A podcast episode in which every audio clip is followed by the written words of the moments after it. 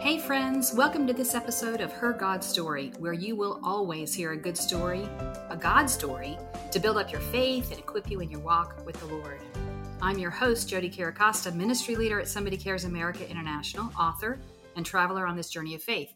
We have planes flying overhead today, so hopefully they won't be too disruptive. But uh, if you hear a plane, no, that's the sound of freedom. You know, when someone is walking with the Lord, there are so many tales of his kindness, faithfulness, and goodness in our lives, and it is impossible to relate them all in one telling. My guest, Mary Beth Gilbert, and I met for dinner recently and spent hours catching up on all that God had been doing in our lives. I know you will enjoy her as much as I do. Like me, Mary Beth Gilbert is passionate about encouraging women to fulfill their destiny in the Lord. She desires to come alongside women to help them grow in different areas of their lives. Married for over 36 years, she uses her knowledge and wisdom to help other women like you and me walk through different seasons of their lives. And she loves to encourage mothers in biblical and practical ways of caring for their children, including how to balance work and motherhood. Mary Beth has served in various aspects of ministry for over 32 years, even while working in the business and academic worlds. She's co founder of Empowered Living International with her husband Daniel and is a national and international Christian women's speaker and Bible teacher. Her favorite roles, though, are wife to Daniel and mother to Maria, who is now in college. Mary Beth, you were the director of financial aid at Regent University when I was there working on my master's degree, and that's where we met. That was quite a few years ago. We won't talk about that, but right. God has done so much in and for and through you since then. And I'm excited for our listeners to hear your God stories. So, welcome. Thank you. Thank you, Jodie. It's great to be here. And I'm so glad God has brought us back together and reconnected after all these years and living on different coasts. And Amen. So glad to be here. About a week or so ago, I was scrolling through Facebook and I saw that your beloved dog Joy had gone missing. Oh, Yes. Oh my goodness. Yes, she was gone for about four days. It was a dog sitting accident, mm. and four nights and four days she spent in the woods on the Virginia Wesleyan University. And just nothing but a miracle of God that He returned her to us. And we're so thankful there was a lot of learning and life lessons that came out of that story, which I hope to share at some time too. Oh, I bet. well, my husband Ron and I, we love dogs, and we were just heartbroken. So we joined a lot of others to pray she'd be found. And when I saw you post that she was there, we were rejoicing with you. Yeah, and you know the thing is, is uh, as I think about a couple of things from that experience, she was lost. She was completely lost, and she could not save herself.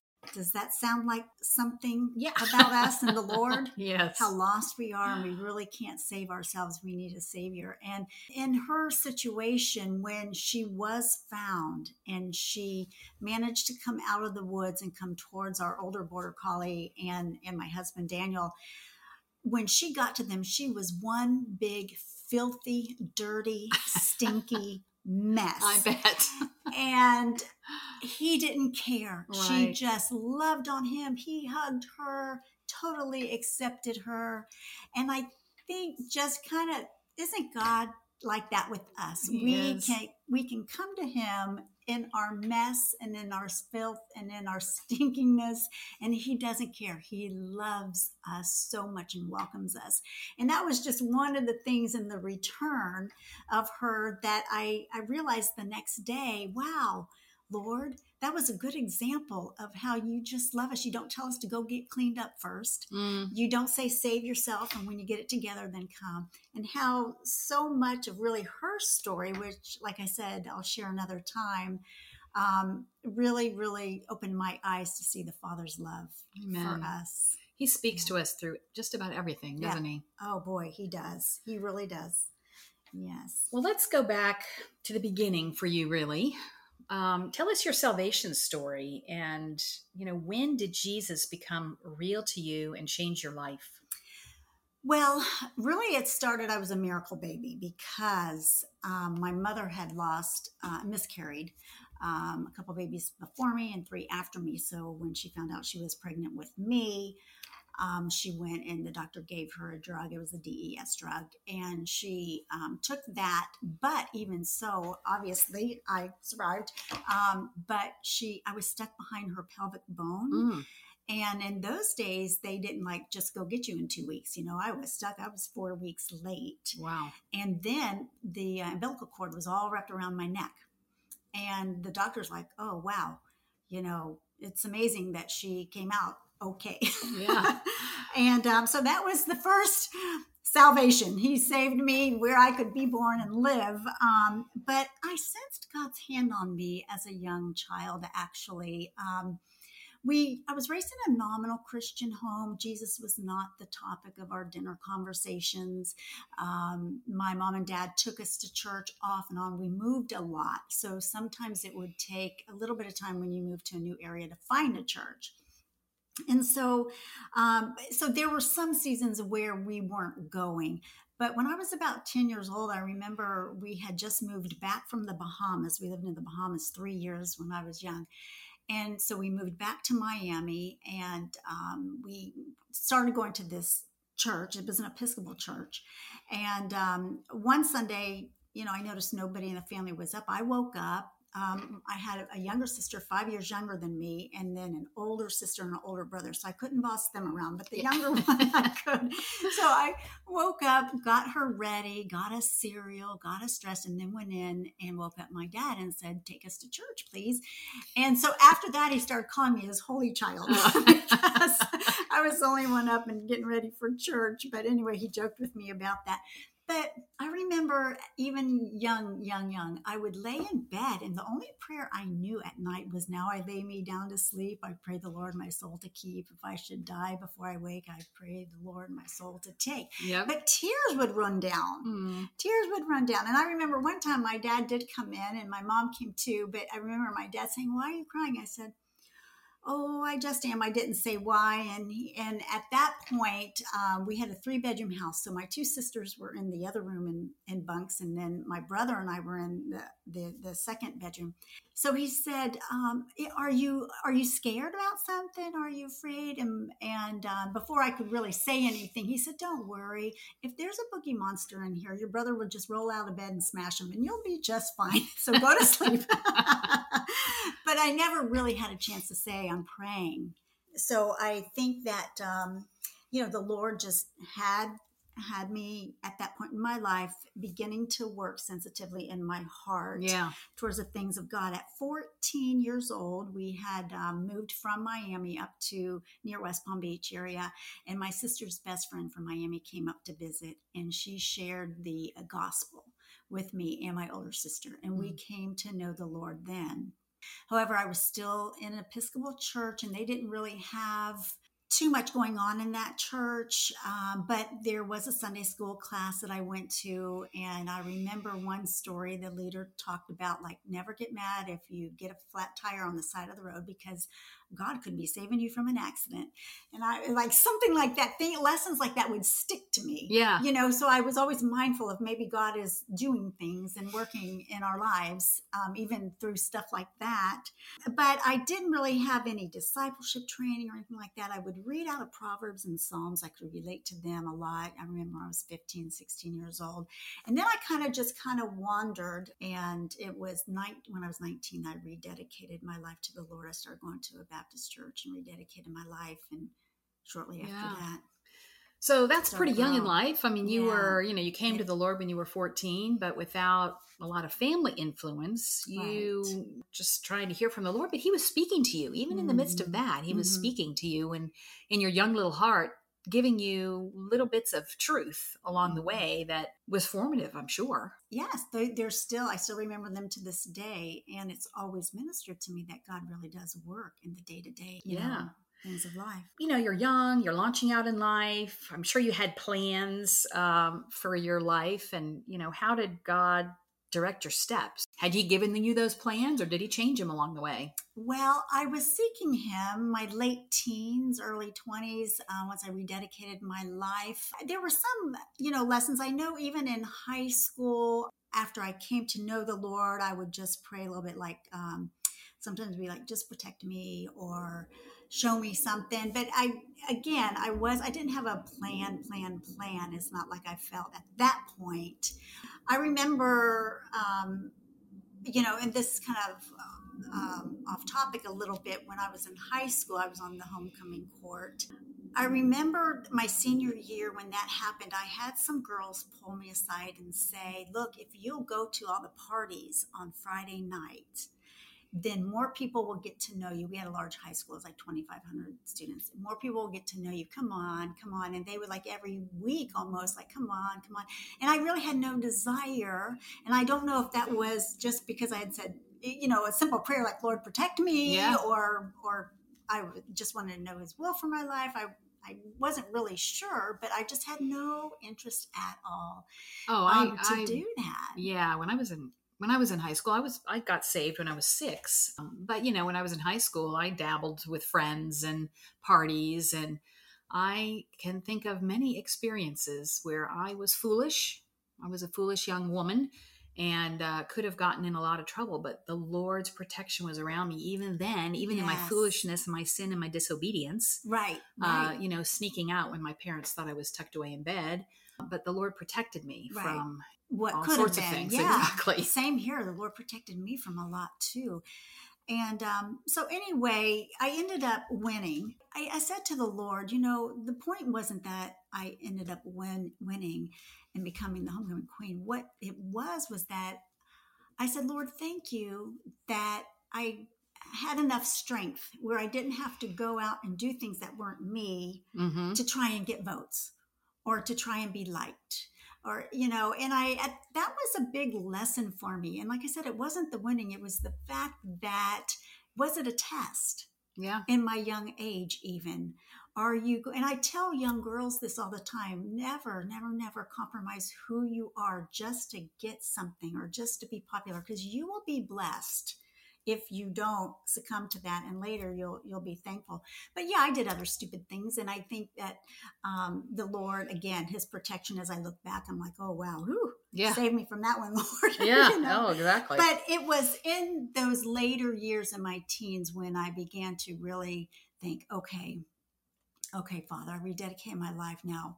What is really the purpose and the plan here that you have for me? And he led me, I was going to Baptist church, and then he led me up to Mars Hill College, okay. which is where I did meet my husband. But the thing there was my brother kept saying, "Go to University of Florida." I'm there. He was there and he loved it, and I visited him several times. I loved it too. But I just sensed God was not leading me there, Yeah. and that I wanted to go to a smaller college.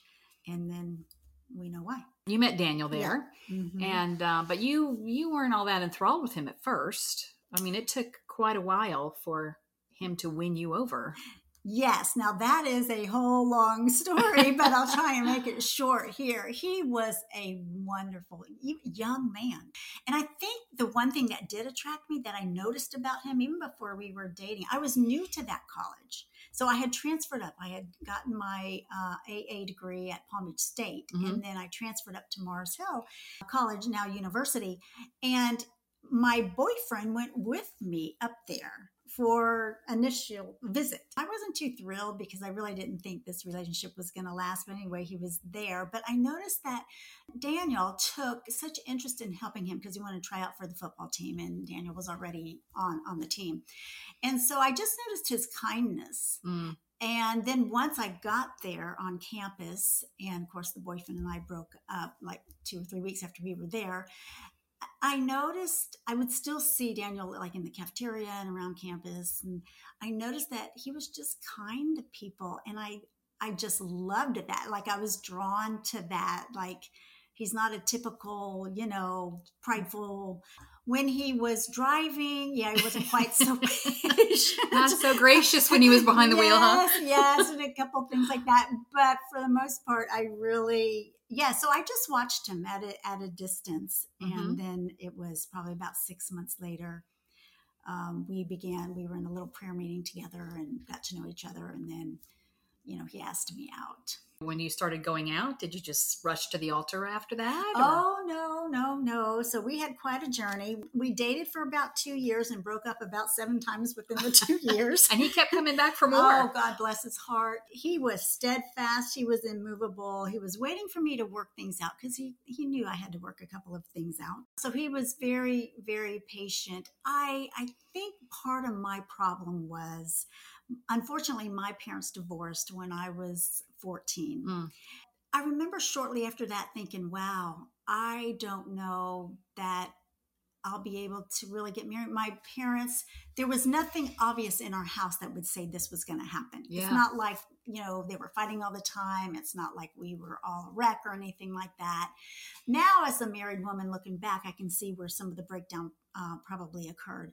But at that time, as a young teenage girl, Oh, I thought, oblivious. even my best friend said, wow, if your parents can't make it, who can? That's why it was so shocking. And fear, I think, began to set in Mm. on me fear commitment, fear of being able to be married and follow that out and you know not always live selfishly that was in me and then also uh, my older sister had been engaged and that didn't work out and then was called off a couple of months before the wedding and then i thought oh that doesn't sound good either you know so that just kind of played into it a little bit Yeah. so the poor, I had to wrestle with all of this. Mhm. And the thing about it was, it was during that time, at the same time, I began to sense that I was going to be called into full time ministry. Mm. So I'm like, well, how am I going to be called into full time ministry? And I'm battling these fears and, you know, I was anxious about commitments and stuff like that.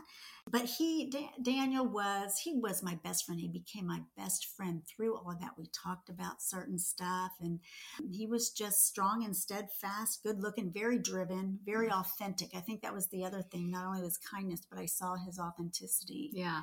And I just, those qualities I just began to fall, fall in love with, but I was still battling that. You graduated from college, and Mhm. then and so did Daniel. Um, and he joined the staff of Fellowship of Christian right. Athletes, and you went back to Florida, which is actually where he was, but not to the same city. That was interesting how we both ended up in Orlando. So he got that job. I went back to West Palm Beach. So he said, "Well, if you want our relationship to work, you're really going to have to, you know, make it to Orlando." And I said, "Well, God's going to have to just put me there because I just really didn't have any desire to go to Orlando." And uh, so I, my brother said, "Well, come to Tampa." And um, why don't you look for a job here? And you know, one thing led to another, and I ended up. I don't know how I ended up in the state office Yeah, state Florida. employment office. huh? Yes. And um, talking with this man, and I looked around his office. He had scriptures everywhere. Mhm. And I wonder how many times now today you'll see that. Yeah. But he did. And I was like, wow. I said, You must be a Christian with all these wonderful scriptures. And he said, Yes. And then we got talking about the Lord. And after a while, he said, You know, I just don't think that you should be here in Tampa. And I was like, Whoa. Okay, I'm here looking for a job, and you tell me I'm not supposed to be in the city. anyway, I did end up having getting a job interview in Lakeland at a big church, and then I ended up getting a job interview in Orlando. And so the one in Lakeland, on my way there, they canceled the meeting. Mm.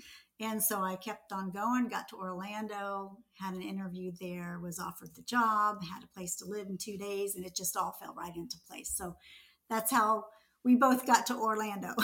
and then you still i mean even with god putting you in the same city you still hesitated and weren't quite sure that marriage was for you right, right. Uh, but god actually spoke to you He did. So I get to Orlando. We're dating again. Again, we, we broke up maybe one or two more times during that stretch. Poor guy. I feel so bad. I've asked him to forgive me, which he has. You know, I just was thinking, Lord, you know, this probably isn't supposed to be this way. Am I making this bigger than it should be? What's going on? And and God began to reveal you know the, the fear in my heart then it got to the point i knew that he was the one for me i had gone to our youth not our youth pastor he was uh like a young adult pastor at our church we god led us to the same church Mm. i ended up going on Separately? staff. yeah separately and then i ended up going on staff at that church and one of the pastors there over young adult um, he was close with with Daniel and being close with him, and then of course he knew me from from work, and then we got into the same group, and I was just really upset about it all one day. It's like, Lord, what is my problem? Why am I, you know, just why is this hard for me? And Yeah. most girls, it's fairy tale, you know, Hollywood love, and they run off and get married, and I was just overthinking things, and and it wasn't so much I was overthinking things. It was it was more of that fear was still in there. Yeah. So I went to um, I was walking after our morning opening prayer, and I was walking back to my office and I at church, and I was hoping I would not see his name was Ron. I was hoping I would not see him because I knew he would ask me how I was doing, and I knew I would flood open tears. so I was just hoping nobody was around. Well, of course, nobody but Ron was around, and he asked me how I was doing, and I just lost it. So he said, "Come in my office," and we got talking about the whole relationship thing and what are you looking for? And I went through it, and he said, "Daniel's got that. Daniel's got this. Daniel's got that." And it's not that he had to convince me. It's just that you know, fear just really plays havoc with you Yeah. if you give it time and if you give it energy and thought. And so Ron helped me just kind of get that out of the way. So there we have it. Then we're dating, and it's time where, okay, it gets to the point though where Daniel says, Look, he comes over and he says, I want you to know I am called to full time ministry, and I believe you're supposed to be with me. Mm. But if not, I must go on and I must serve the Lord with or without you. And that was powerful. Yeah. And then I knew that's the one I want to be with. Yeah. That he was willing at that point to say, you know what? I, I've waited, I've been patient, I've helped you, but I, I've got to serve the Lord with or without you. But I want you with me. And You know, that is so powerful because how is. many people, men or women, Mhm. will say, I'm going to follow God regardless. I'm going to do what God wants me to do regardless. I love you, Mhm. but yeah, I'm going to put God first. right. And you know, when when when we're with those people or we see those people or we can we can really trust them Mhm. because I mean, not that they will never fail, but we can, you know, if they are willing to lay everything on the line for the Lord, you know, we can we can really trust them. Right. And he felt that God had told him I was to be his wife like a couple years before that. Mm. So this whole thing tested his faith and his trust. And he had people praying all over the place. One guy, though, said, You know what? I'm tired of praying. I've been praying for a long time for her. She's just not coming around. I was like, Thank God Danny didn't give up on me and the Lord, of course. He was, there's where that steadfast came in, and he was willing to sacrifice me to fulfill his call to the Lord. But the Lord knew that he he built up his faith and his trust Mm. and then he delivered me. But I did get engaged in a sense in faith, which I could never tell young girls because I never want them to go out and do this. Right. It was just me wrestling with this whole thing with the Lord and laying down the fear and trusting. I, because I, I don't think I ever said this to the Lord, but I know I felt it. Like I wanted Him to write it on the wall. Mary Daniel Gilbert. Yeah. and he just would not do that and so um i i but getting over that a little bit he said i think it's time that i speak with your father he wanted to ask my dad for my hand in marriage he wanted to be sure he had that blessing Yeah. and of course i just blew up all his wonderful plans and romanticism that he had and how to propose to me and everything else. Poor guy. But anyway um, so one time i called him but then my dad was like yeah come on. And but then we ended up canceling and i just said you know just take me to the park. And i went and i just read scripture. He went to church and again i was still wrestling and so then the next time okay ready this time. So he said i called my dad and i said dad i said um, daniel wants to come see you or you come here. And he said okay i'll come there. And he said and he knew what it was about but he said what does he want? And i said well i think he wants to ask you for my hand in marriage. And so my dad knowing what i had been through but loved him Yeah. loved daniel. He, he was out of the guys i dated. He liked him the best. He had told me that but he said to me when i said he wants to ask you for my hand in marriage he said sweetheart what do you want me to say and I thought that was so sweet because he loved him, you know, but yet he was just willing to do whatever he felt I needed at that moment. And I was like, it's good, it's good. So he came over to the house and got that approval. And of course, my dad's advice was just get life insurance because if anything happens to you, I want my daughter taken care of. Which he did. It's a good dad. um, so the proposal came. Um, it was nothing exciting. He just showed up at my house. He was getting ready to go to North Carolina for uh, FCA camp and he just came over. He said, Can I make you breakfast? I was like, Yeah. And I went back to my room while he was making breakfast and I thought, Lord, is he here to ask me to marry him? Like he didn't give me any any heads up about the Lord say yes. And I said, Well, you just need to say yes right through me then if if he's the one. And the Lord said out of Hebrews 11, without faith, it's impossible to please me. And then I was like, What? what, God? You want me to do this in faith as I wrestled with the Lord? Are you kidding me? Like, nobody does this in faith. Like, why are you having me? This is the biggest decision in my life next to accepting you as my Lord. And I'm going on and on. But you loved him. But I loved him and Yeah. I knew he, he was. He was quality, and I did want to marry him. So I, I calmed down from that. So I go out and we eat breakfast, and afterwards he got on one knee, and he asked me to marry him, and I said yes, as if I'd been waiting like all this time. No He hesitation. was like, sure. I was like, yes. And then one key point before we move to the next thing is I remember then praying, Lord, after he left to go on his trip, I prayed, Father, if this is your perfect will, I pray for the peace that passes all understanding. And if it is not, I pray for turmoil.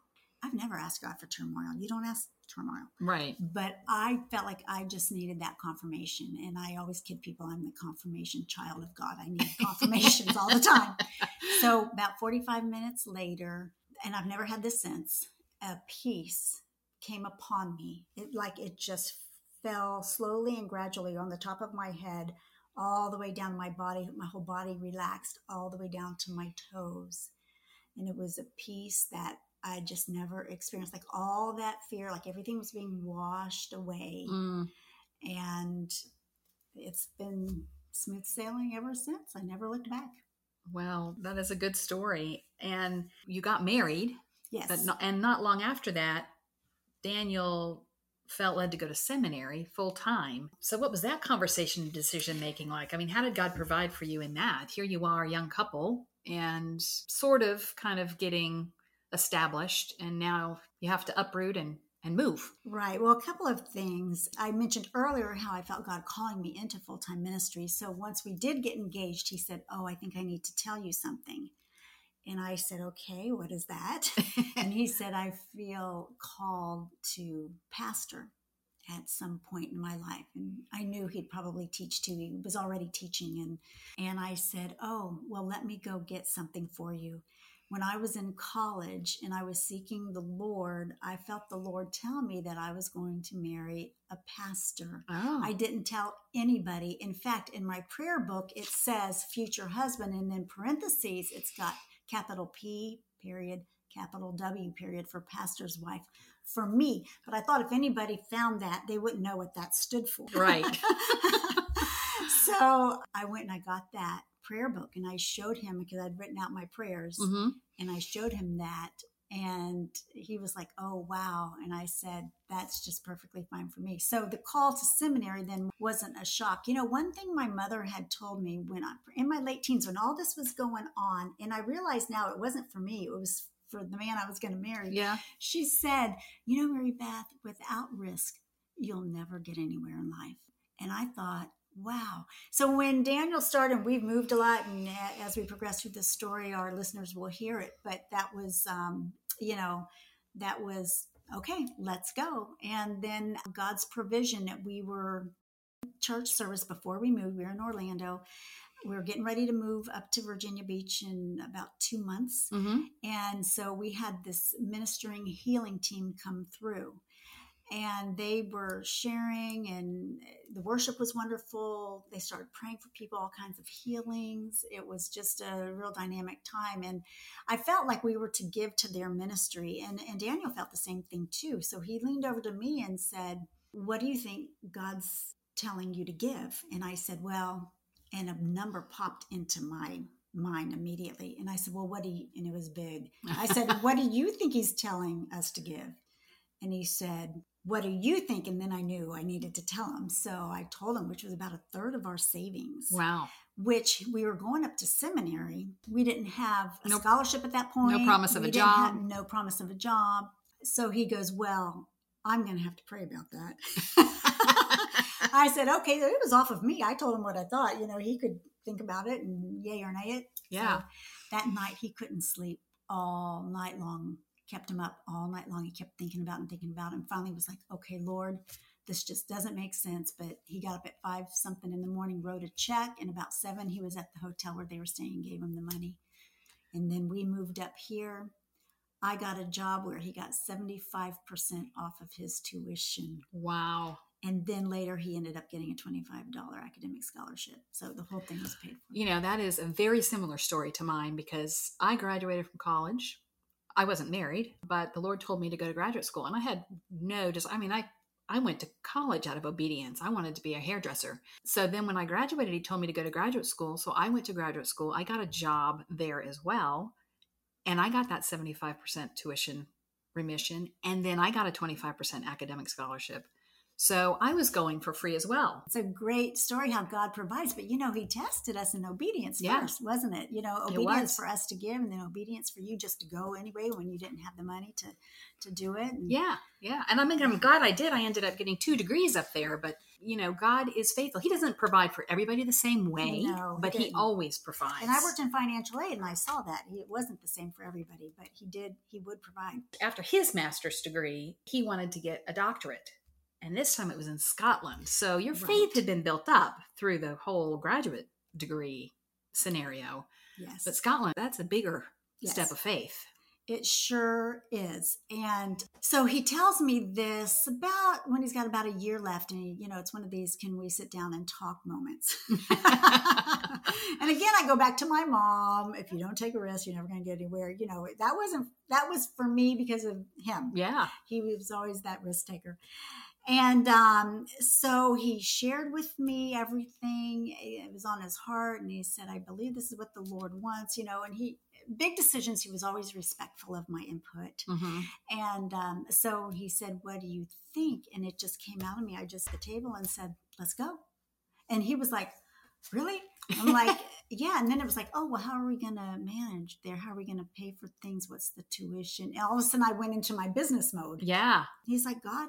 God will provide. And he's provided, you know, now. And it was a funny story is when we did leave Orlando to go to seminary up in Virginia Beach, my father in law said, Well, son, how are you going to pay for it? And he said, Well, dad, the Lord will provide. And his dad said, Yes, he will. Just remember, I'm not the Lord. Yeah. Um, yeah. The other so- father, the other father will provide. So here we are. I resign from Regent hmm and we're packing up and we're getting ready. Flying out the beginning of August. Now he had gotten a pastorate job over there, so we knew we were going to have a place to live. And the church was going to help supply some of our basic needs, Mhm. household items. But we still did not have tuition. And so we needed $10,000 like in a month. Daniel wrote a letter to a prominent figure in our area, and uh, and then we prayed like crazy that the actual letter would get to him. Finally, it did, and like two weeks later, uh, we have the answer, and it's like, yes. When do you need the check? Wow. And I was like, oh, wow. So that really leaped my faith. Like, okay. So that was the first year. And then the same individual provided for year two, year three, and year four. And so he graduated with his PhD from the University of Aberdeen, Wow. debt free as well. And your So- first pastor's job, Yes. his And- first pastor's job, which really the wife is part of that team, that was in Scotland. Right. Kind of different culture, even. Totally different culture. Love the people. You know, once they really get to know you, they're like family. But it was interesting at first because when we first got there, I was tired from working at Regent for four years and putting him through school and all that.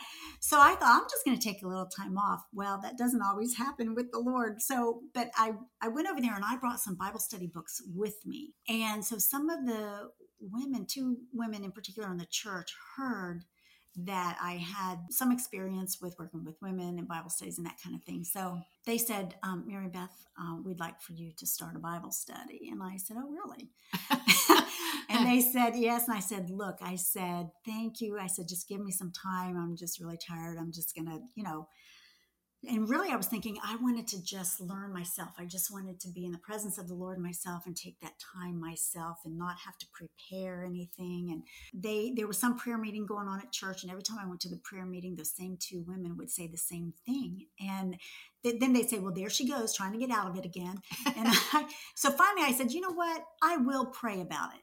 I hadn't even prayed about it. I said, "Okay, I will at least pray about it." And so when I went to the Lord in prayer, I was like, Lord, you know, you know what's going on. What do you want me to do? You really want, and I just, yeah, I really had, don't want to do this, Lord. That's okay, right? it's okay. Give me permission. And you know how I'm feeling right now, and all that. And I just felt like the Lord say, "Do it." Mm. And that was it. It was two words, like "do it." I was like, okay, done. So then, and then I started putting out little flyers. And the church at that time had like a real women's social group. Like they did a lot of social outings. So when they found out this was going to be a Bible study, the culture yeah. was different. They were like, well, you know, that doesn't work here like it does in America. And I said, well, we never know unless we try. So let's just put it out there and see. And you know, God did amazing things. The group just took off. People were starving for the word of God. Mm. Then other people around the country started asking me, like, how did you do that? We want to do that in our church. And it grew to all over Scotland. Until this day, it is still going. Our little heart to heart groups. Yeah, wow. In Scotland are still. Wow. That, God so. used you to really start a whole nationwide discipleship program for women just by saying do it. yeah, do it. That was it. That was the two words, do it. wow. Like, okay. You know, when you hear that inner small, still voice, you, you just do it. yeah. yeah. And you know, what I've found is God usually says those do it things when it's bigger than we can do ourselves. Yeah. And we have to rely on Him. It has to be full dependence on Him because if we can do it in our own strength, we're going to do it on our own strength. And then God's not going to get the glory and I was tired. I didn't have the strength at that time, but he and and it revived me. Yeah, it revived me as well. So you were there for what two, three years? Four years. Four years. Okay, and then mm-hmm. You moved back to the states, and you did a church plant. Yes, yes, and we do not advise ever coming back and finishing a PhD and trying to start a church at the same time. We life lessons you learn the hard way and that was one of them for us that's right but we did see god do a lot of wonderful things in our church that we had in chesapeake great staff great you know salvations healings financial miracles unchurched people were coming which we absolutely loved um, discipleship programs. We had a lot of kids. At one time, we joked that we had as many kids as we did adults, and we joked that we were the Catholic Church, really. You know, but a big lesson came out of one Sunday service there. Yeah. And that was it, things just, we met at a school things just went off that day. I mean, like my husband didn't feel like the sermon went well. Our worship leader was perturbed about technical difficulties with you know going on with the equipment and he felt like the worship was off um, it was just one thing after another it was just one of those days we're trying to do everything right and you know yeah. because it's a new church plan you want to attract people to yeah. come and everything was off this day so at the end thank god daniel still had the wherewithal to say hey do you need the lord he just put out the gospel and put out an altar call. And lo and behold, a whole group of people came up and got saved. Wow. And the big lesson, as I reflected on that later, I thought everything was so imperfect. Yeah. Like we did not do perfect. I still don't do perfect. My family, we don't do perfect in our home. God moves in the imperfect. And his lesson to me after that Sunday service, when everything went wrong and he saved all these people, was like, he doesn't need everything to go perfect to move and to accomplish his, his purposes. Boy, we need to hear that today, don't we? We don't uh, do perfect. Yeah, I mean, so many, so many of us and so many people think God can only move through perfection the scripture says be holy be perfect be holy be perfect because i am perfect and i am holy. But that doesn't mean the same thing as we think. Right. we, you know mm-hmm. we think perfection is all of our ducks in a row and he thinks perfection is hearts after him. Yes that's right. And willingness and obedience. And and now we're all about excellence. My husband and i we strive to do everything we do with excellence. We're faithful wherever we're working or what we're doing um, all of that. But that whole thing of perfect, you know, it it relaxed me to the point where, okay, Lord, what are you going to do in this situation? Because Yeah. it's a mess, and He uses our He brings messages out of our messiness. yeah, he does. That's when we learn the most. Yeah. When we think we're doing everything right, we kind of don't really, Right. we think we've, we're there. So Yes. along the way, you and Daniel started talking about having a family. You start talking about children, but a decade or so later, it still hadn't happened. How did you cope with that disappointment? And what were you feeling? And what did you do? What was that journey like? Wow. Well, that is a loaded question because we were had infertility for 17 years Oh, wow. before God placed a baby in our arms. Actually, we started testing and doing infertility treatments when we were here at Regent. He was working on his master's of divinity because at Regent I had the insurance and it covered some of that. Yeah. So we went ahead and thought, well, why not? It just wasn't happening. And so we went through all the testing. I had several surgeries. I ended up having some endometriosis, which they thought was part of the problem, but I had surgery for that three times. Mm. And you have like a certain window of time after that where you should be able to conceive, and I still wasn't. I also was thinking my mother took that DES drug back in the 60s and 70s. They were given women hmm and of course, she didn't know. You know, I was the only child she took it with, and uh, she had had two children, then lost two, then, you know, Yeah. had me, hmm then lost three, and then had my sister. So my mother, my parents married very young. They were 18 and 19, and my mother was pregnant from age 20 to 29 every year. Oh, my gosh. So this was a real shock to me to be having infertility problems because I thought, knowing that, I thought, wow, it's going to be easy. he's going to look at me and I'm going to get pregnant. Yeah. you know, it was just going to be crazy simple.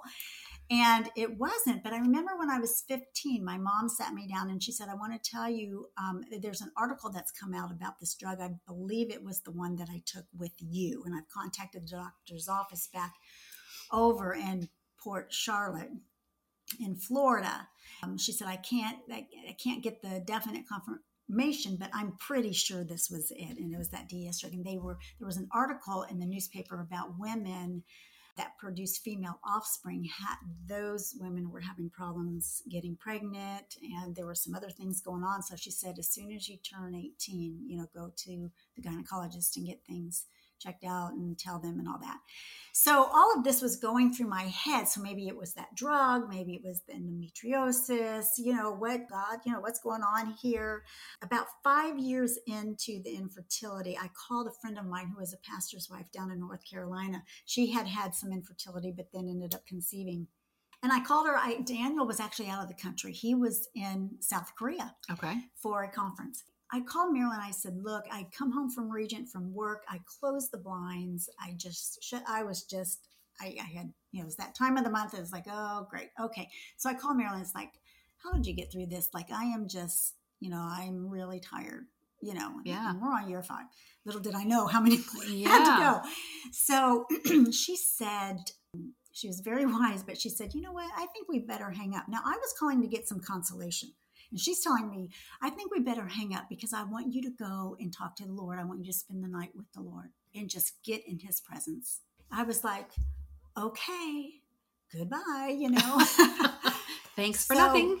That's when really I closed the blinds and and I just got my Bible and I just prayed. And that night I was led to take communion. Something happened. Mm. I can't even tell you the scriptures I read. I can't even tell you the prayers I prayed. But something happened where I felt led to take communion by myself Yeah. in my home that I would serve the Lord with or without children. hmm That He brought me to that place that will you serve me with or without children? Whether I give you what you're asking for or not, will you serve me? And of course, I said yes and took communion. And I pretty much was like, you know, Lord, it's all up to you now. Now, my plan, you know how we Sure. have our own plans sometimes in our head. Sure. So my plan was I was one of four children. Daniel's one of four children. I thought, hey, four children are great. We had a lot of fun.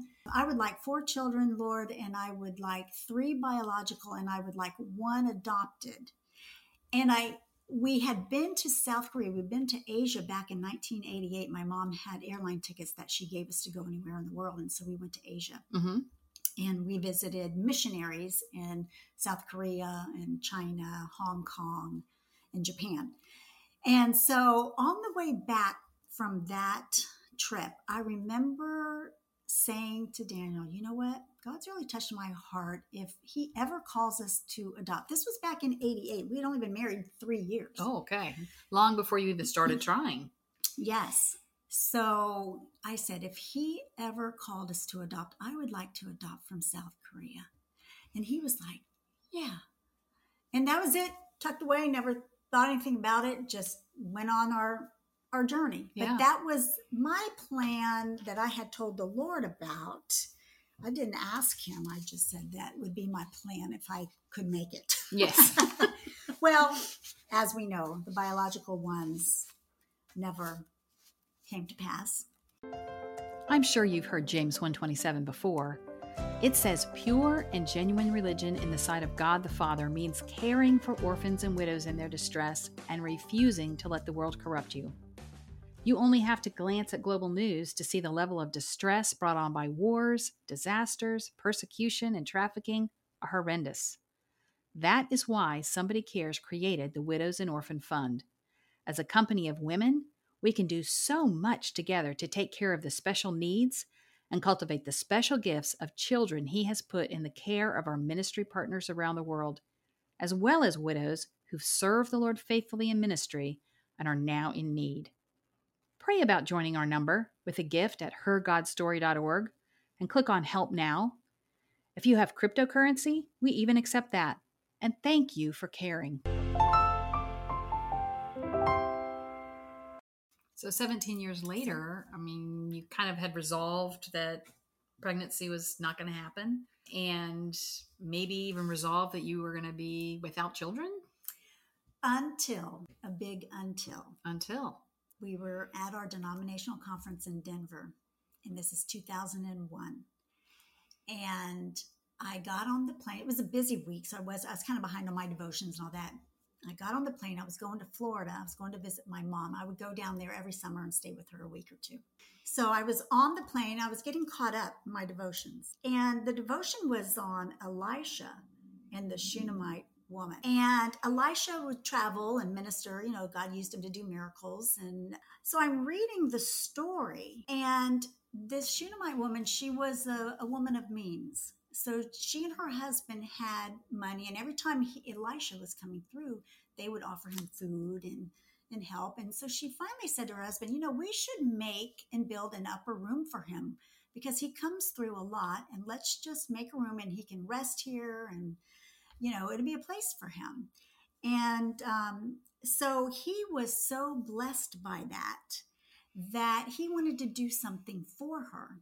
So he said to his servant, Go ask the Shunammite woman. He says, Ask her what she wants or what she needs. And and then I'll just read the scripture said. Then he said to his servant, Call the Shunammite woman. When he had called her, she stood before him.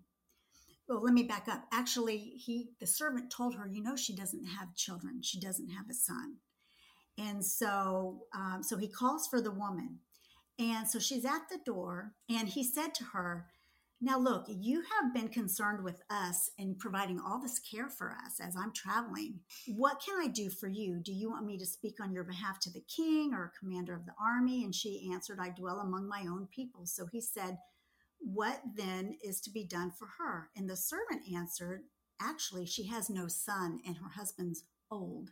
So basically, it's kind of She's like not gonna. She's not gonna she's have not one. gonna have one right so then he said call her when he had called her she stood in the doorway then he said about this time next year you shall embrace a son and she said and this is key because this is what hit me two things hit me Yeah. the timing and then no my lord man of god do not lie to your maidservant Mm. Okay, so basically, and I was I was so into the story. I'm like, Oh, yeah. Don't you dare say something like that. When you got a woman that's been through infertility that long, you better watch your words. Don't say, thus, thus says the Lord, unless you know for sure, because that's too close to Yeah. home. It's too sensitive. And so I was like, like really into this story, but the Lord grabbed my attention and took me back up to the verse before when it said, About this time next year, you shall embrace a son. And it hit me within a year, you will have a child. And I Wow. thought, wow. So then what do we do when we get a word from the Lord sometimes? Oh, well, then it must gonna happen this way. So I started counting the months. Okay, if it's gonna be 12 months, that means I've got three months to get pregnant. Yeah. Nope, didn't happen. Month one, two, three, didn't happen. But I was called on a mission trip to speak to women in Buenos Aires, Argentina. Mm. And when we were down there a few months later, because I thought, well, I guess I missed God. I just missed God. Yeah. And uh, it's okay. Go on with life and just keep serving them So I was down there speaking, and there was one woman, poor woman, and she had a baby in her arms, and she kept following us around the team. And she would say, This is my third baby. I can't afford to feed him. I want an American mommy for my son so that he will have a better life Mm. he will have a better life with an American mommy. And our hearts were all breaking, and in particular, like she was following me. Yeah. So I was like, this was two weeks after 9 11 had happened. So uh, security and everything's very heightened. And I was thinking, what would Daniel think if I came home with a baby? You know, then we didn't have phones and texting, hey. You know? Right. Right. But at that point, my heart opened to the whole, I, I realized I could love this child as my own Yeah. and my heart began to open. Meanwhile, Daniel was back here and the Lord was showing him the same thing. So when I Mm. got off the plane, he's like, Lord, how do I tell Mary Beth? How do I tell her? How do I tell her? And then I said, Well, let me tell you what happened when I was down there and I told him this story. I said, I wonder if the Lord is leading us now to to adopt. And he was like, Ah, and he told me what happened to him. God had showed him. So you're on the same page with adoption. I mean, you thought it was never going to happen, and now the Lord was leading you into adoption. And I mean, that can also take years. Adoption can be a very long process. But that wasn't your story. I mean, when God turned you onto adoption, it, it happened quickly, which you knew had to be God. It was. And, you know, again, I, you know, I've shared that I've wrestled with fear during the year. So even after I believe God was leading us in that direction, I remember I had one conversation with my mom and I said, if we adopt, you know, what if she like hates me when she's a teenager or something? And my mom said, well, uh, one of your sisters, you know, hated me for a little while as a teenager. And I said, oh, I said, well, what if she rebels? and she said, "Well, uh, one of my kids did. You know, a couple of my kids did a little bit of that too." I was like, "Oh, okay." And I said, "Well, what if um, she's just mad at me because I took her out of her country?" Thinking my mom can't answer that one. Yeah. And she said, "Well, they were mad at me too for a little while over some other things. So it doesn't matter if it's biological or adopted. Your kids can rebel, hate you, be mad at you, and love you, all in one package." Yeah. And so that kind of, all right, that took care of that.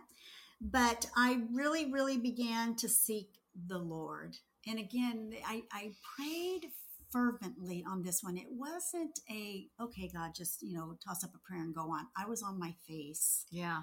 This was like serious. It's like, okay, first accepting the Lord, the next was the marriage. Now the next thing was adopting a child. I wanted it to be a good fit of the Lord. And um, so I knew that my heart was so open for that. But I prayed and prayed and prayed fervently. I was working at CBN part time at that time because we had our, che- our church church. here in Chesapeake. You know, when I was asking God to reveal his will to me in this area, I try, or, any area, I try not to limit how he's going to tell me. Like it has to be in the word, or it has to be through a person, or it has to be in a dream. I, I never wanted to give God the parameters of how he was to reveal to me Yeah. his will. Yeah. So I left it. I was praying literally on my face, prostrate before him every morning for like two weeks. And I was at work one day and I had signed up for the emails of the day and scriptures of the day. And up popped this scripture. It was the first thing I looked at when I went into work. I looked to see what the scripture of the day was. And the scripture was from Isaiah 58, starting with verse 7. And it said, I want you to share your food with the hungry, Mm. give clothes to those who need them. If you do these things, and there's more to it, uh, your salvation will come like the dawn. Yes, your healing will come quickly. Your godliness will lead you forward, and the glory of the Lord will protect you from behind. But that first verse seven is what really got my attention. I want you to share your food and to provide clothing. And I thought, oh my gosh, that must be so. I thought, I'm going to have to read it in my version because I didn't know Mhm. what version that was. I thought, okay, hmm, all right, I'll get my version and see what it really says. Yes. So, and then I looked in my version and it says that I read out of every day, and it said, Is it not to share your bread with the hungry, and that you bring to your house the poor who are cast out? When you see the naked, that you cover him, and not hide yourself from your own flesh. As you are aware, there are times a Bible verse will jump off the page and into your heart by the Holy Spirit during a particular moment or situation you're going through in your life. And as you may know, that is referred to as a Rhema word versus teaching that particular Bible verse in its historical context. So, what I'm sharing through my testimony are scriptures that the Holy Spirit spoke to me during these particular situations that I have faced in my life. Don't hide yourself from your own flesh. So, this is what's interesting. When you adopt a child, after a while, you don't even think they're adopted. Yeah. It's like they're just so you. It's like they're your own flesh. There's just really no difference. Your love for them, your how you raise them, all of that. yeah. So I was like, my own flesh. These key words like jumped out to me. So I immediately was like, oh wow, I must call Danny and tell him. Well, the Lord said, no, do not tell him now. I was like, whoa, okay. So I minimized it and then I would maximize it and read the scripture again and I'd minimize it. And throughout the morning, I kept doing that. So I thought, okay, it's noon now. So maybe I can call. I called and his, his admin assistant was like, uh, I don't know where he is. I cannot find him. He, you know, usually he tells her when he leaves or whatever. But anyway, he was nowhere to be found. So I thought, okay, the Lord's telling me no still. So I waited later on that night when I got home. I did share with him. But backing up, when the Lord gave me that first, you know, back in 2001, that message out of uh, Second Kings about um, Elisha and the Shunammite woman, I hid that in my heart for a week. I didn't even tell Daniel. Yeah. I kept it in my heart for a whole week, and I was down with my mom. I just prayed about it and prayed about it and prayed about it. And the same thing with this. I felt like the Lord was saying, "There's some time where I need, when I give you a word, Mary Beth, I need to incubate it in you for a while, and I don't need you to run out and tell Yeah. anyone for a while. I need you to sit on it and to absorb it. And so that's what I did. And fortunately, I was released to tell him that night. Which You seemed like were a bursting 'cause you were bursting. day, like a long day. But the other thing about this, though, was we, at the right time, we began to share with other people, closest friends and family, godly people. Everybody was on board Yeah. everybody except this one couple and they were like our spiritual parents. And it's not that they weren't on board with adoption they love adoption Yeah. but they were just concerned that we were adopting internationally and would that be best for the child? So i went back to the lord because i'm like okay it's a go every way around except them and i highly respect their opinion. Okay so lord i come back to you you have to show me again Yeah. I just have to I just have to know. I remember I'm the confirmation child, so I need another confirmation. Please. and again, it was probably about two weeks later. And um, again, I was at work, and the scripture of the day was this out of Micah 6 8. No, O people, the Lord has already told you what is good. And this is what he requires to do what is right, to love mercy, and to walk humbly with your God. But what jumped out to me was, I have, the Lord has already told you. And this is what he requires. And then from then on, I was like, wow, it's a go. You know, Yeah. it's just a go. And so the journey began. It only took nine months. Wow. Start. to That's very quick for an international adoption, especially. Yes, it was taken about 18 months about that time. Even some could be about a year, but at that time, 18 months. But they thought South Korea was very good in giving the papers to us and um, as much information as they could. And so they thought there was a problem with her feet. and they sent pictures. I took it to um, pediatricians here and an orthopedic pediatrician, and they said, no, we don't think. We, we think she'll be okay. It doesn't look like there's really going to be a problem. But I said, Well, would you mind writing a letter so we can get her home early to get it checked out? And they said yes. And so it, she got moved to the top of the list. So you were able to go get her and bring her home almost a full year. So the timing of this, when we got her home, it was some months later. I was looking back at her adoption papers and it had the number of weeks. Okay, this is important. Had Yeah. the number of weeks that her birth mother carried her to term. I happen to just count back, and do you not know that that the week she was conceived was the week I got that word out of Second Kings Wow. that was within a year you'll have a child in your home she was conceived the week the lord gave me that scripture wow. just He- blew me away He had already preordained mm-hmm, that Maria mm-hmm. was yours. we ended up getting that beautiful little girl home. She was four months old and we we got her home. And we went over there. They would escort the children over but we wanted to go because i wanted to get other pieces of the chapter for her. I wanted to hopefully be able to go and see where she lived and you know that kind of thing which we which we did Yeah. And I think uh, I think also you mentioned that you met the foster mom and you asked her what songs she would sing so you could kind of help Maria feel comfortable. And what did she tell you? that was so special we we wanted to make the transition from maria back here as smooth as possible so we got the same formula to use for a little while and so we asked the foster mom what did you play any lullabies or what music at nighttime for before bed would you use? So we could maybe try and find that and play it. So it'd be something familiar to her as she's adjusting to our culture. And um, she just said oh through the interpreter she said oh i'm so sorry. All i did was read bible to her every night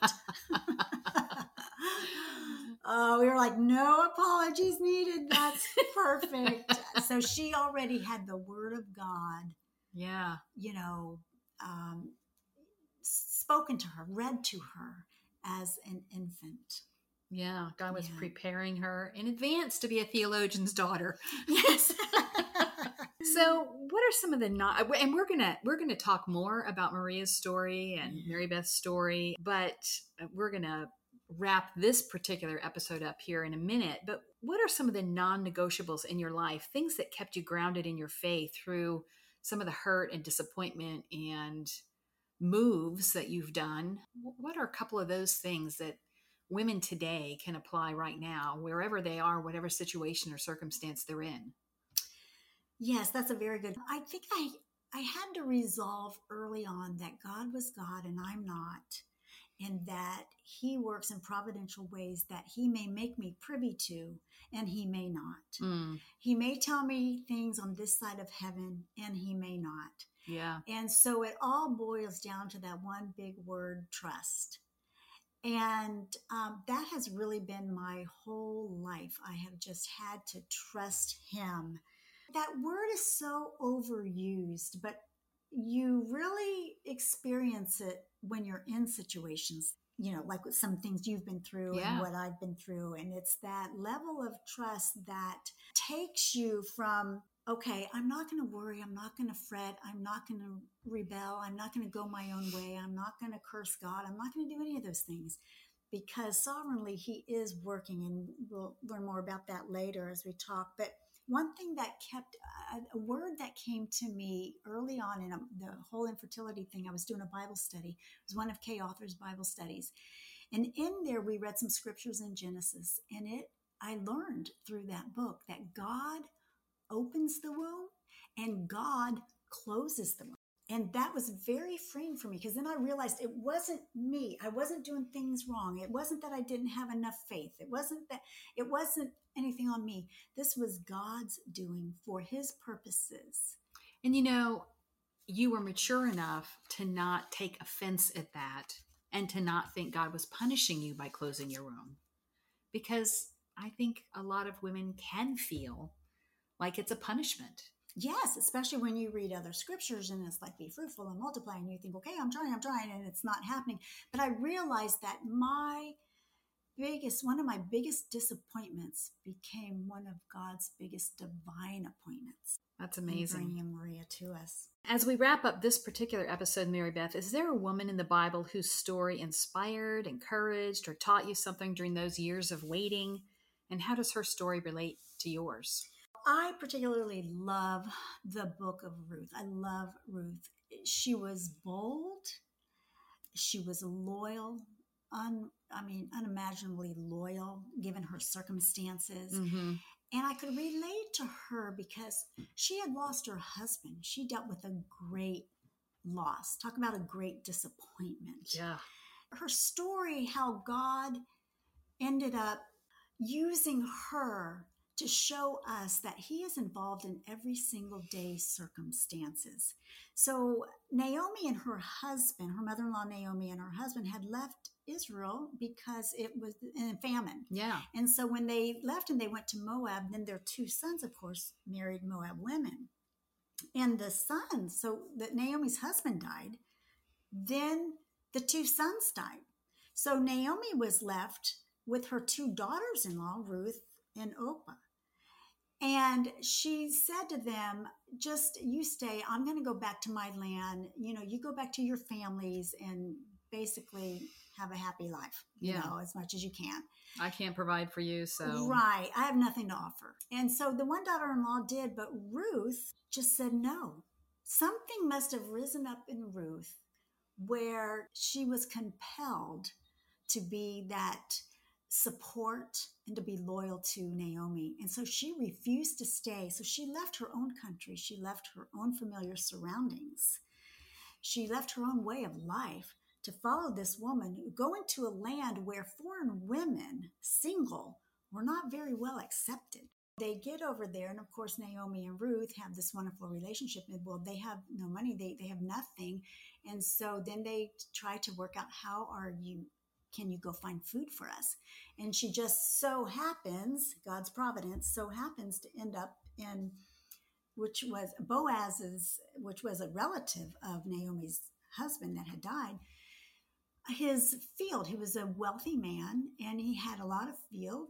Um, and so there were reapers there, and she was there kind of picking up the crumbs, hoping she could get some to take back to Naomi.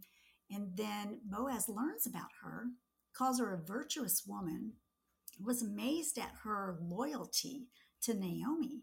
As the story unfolds, they end up falling in love and get married. And then their child, the son that they had, ended up being the grandfather of King David, which then was the lineager of the Messiah Wow. coming. So here in in death and a destruction in a sense and famine and how God worked in the day-to-day circumstances and that she's just been a real inspiration to me as I contemplate her story. Yeah, God's faithfulness in the day to day aspects of our lives. She, are, she didn't give up. yeah. You know, she wasn't bitter. I, I don't see anything in the scripture where it says she was bitter of her circumstances. She was still principled in her character. Naomi was bitter for a while, but Naomi not Ruth. was, but not, not Ruth. Ruth. Yeah. Yeah. but Naomi wanted to change her name. You know, Yeah. said bitter. Yeah. she still Ruth was still principled and and did a very remarkable thing. Yeah, and God ended up using her. Well, we've talked a lot today about hearing God, how God speaks to us in various ways through His Word, through other trusted and mature Christians, in a still small voice, through dreams and visions. He wants us to hear Him. He's ready to lead us, He's ready to guide us in the way we should go. You know, when I was in my 30s, I found myself in a place of disappointment. I had always wanted a big family, but I wasn't married. And I had just gone through a very painful breakup with someone I was sure was going to be my husband. In my devotions, you know, I went to the Lord, like Mary Beth has said, you know, go to the Lord with your disappointments. So I went to the Lord. I was reading my devotions. Um, I was in Isaiah as well.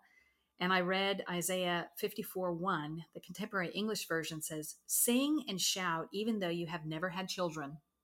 The Lord has promised that you will have more children than someone married for a long time. Wow. You know, I was in my 30s. There was no prospects in sight, but that was a Rhema word for me, a living word for me. Like we've talked about, a Rhema word. It came alive to me. You know, the Holy Spirit spoke to me and said that could be true for me. It sure didn't look possible, but not too many not too many years later, I met and married my husband, who was a widower with six children. Wow. I went from being single to having six kids overnight. There's a lot of stories that could go into with that, but I won't I won't. My point is God is faithful to fulfill the desires he puts in your heart. If you're in a place of disappointment or hurt, don't pull away from the Lord. Take extra time reading his word, sit in his presence, pour out your heart before him. He will meet you there and he will lead you to a better place. So, Mary Beth, would you take a moment and pray for everyone who listens to this? Sure, I'd love to. Lord, I just pray for the women and even men if there's men that are listening. Father, sometimes our walk in this life can be difficult and hard and seem treacherous. And we wonder, are you there? We wonder, why are you being silent, God? It seems to us that you're being silent. But Lord, we also know that you do work all things together, that you work behind the scenes when we don't even see it happening at times and that you are accomplishing your will and your purpose. And so I just pray for every person that's listening that you would flood them with that peace that passes all understanding. Father, I pray that you would draw them into a deeper, closer fellowship with you, that they will never run from you, but run to you in walking out our call here on earth. Bless them, I pray. Do miracles for them. Mm. Meet their every need for their good and your glory, I pray in Jesus' name.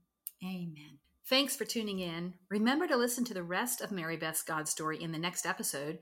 And please like or follow her God story on Apple Podcasts, Spotify, or your favorite streaming service, service so you don't miss it or any others. Check out our website at hergodstory.org. There you can find show notes with scriptures and other information we talked about today. You can sign up for periodic emails and get a free downloadable devotional book. I also encourage you to check out our other ministry podcast, A Word in Season with Doug Stringer and Friends. There, you'll hear teaching that will challenge and equip you, as well as interviews with Christian leaders that will inspire you. And now, dear friends, I leave you with a blessing from Deuteronomy 1 11.